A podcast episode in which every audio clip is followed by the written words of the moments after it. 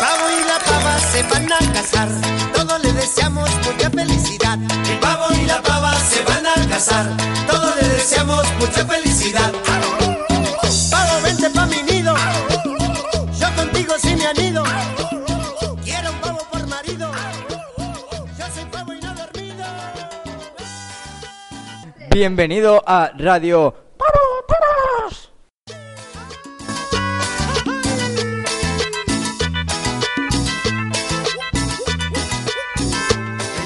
la pava se van a casar.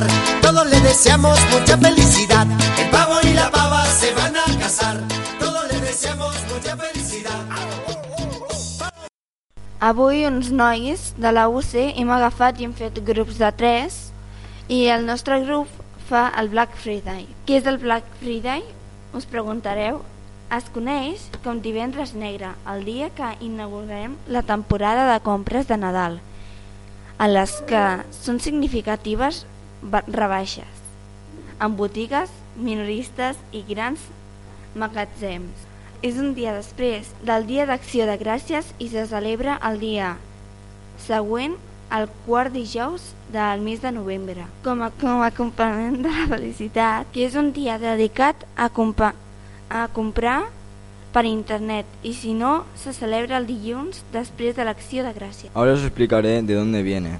Este festival mm, se comienza por América del Norte, principalmente en Estados Unidos y en Canadá, y poco a poco la ayuda de, la- de las nuevas tecnologías y promoción de, de este día puerto de diferentes empresas se, se han unido, entre tanto de la resta de, de países del mundo.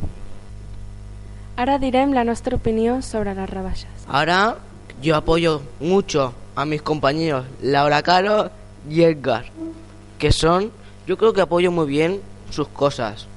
Y además están muy bien unas, unas ofertas y así puedes comprar las cosas para tus niños. Sería muy bien.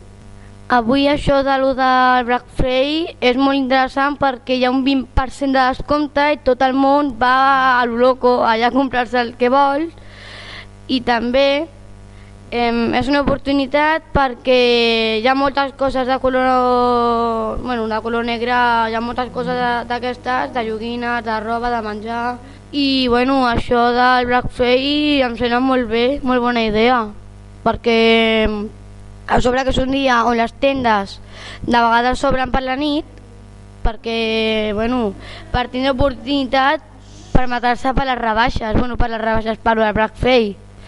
I també eh, que és una bona oportunitat perquè si hi ha gent que vol comprar alguna cosa per la nit que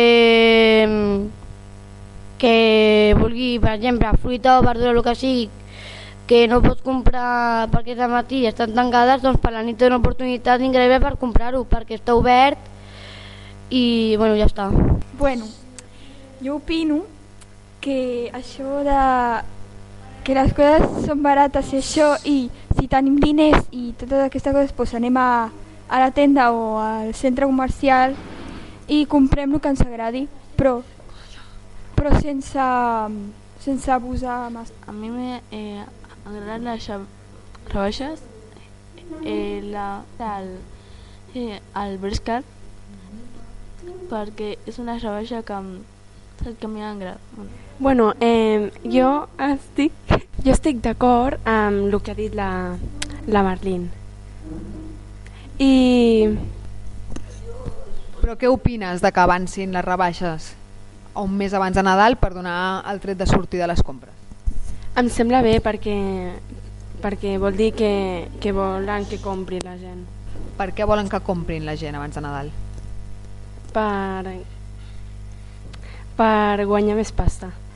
que yo estoy de acuerdo que es mm, con mis compañeros, pero yo creo que es una tontería porque eh, comprar para no ponértelo o no jugar con lo que te compres es una tontería y los que los que no pueden comprar que yo lo veo una tontería la verdad.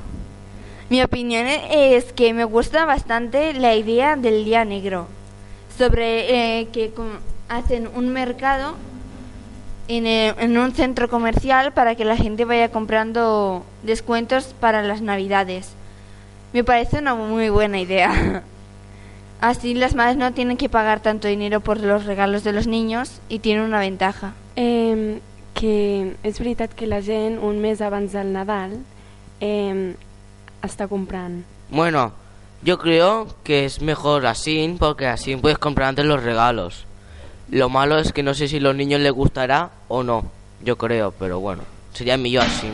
Jo crec que està bé perquè, a veure, la gent no, no va comprar el regal d'un dia per altre. La gent es fixa el que li agrada a l'altre i va comprar. I el Black Friday em, em sembla bé perquè a temps de crisi va molt bé.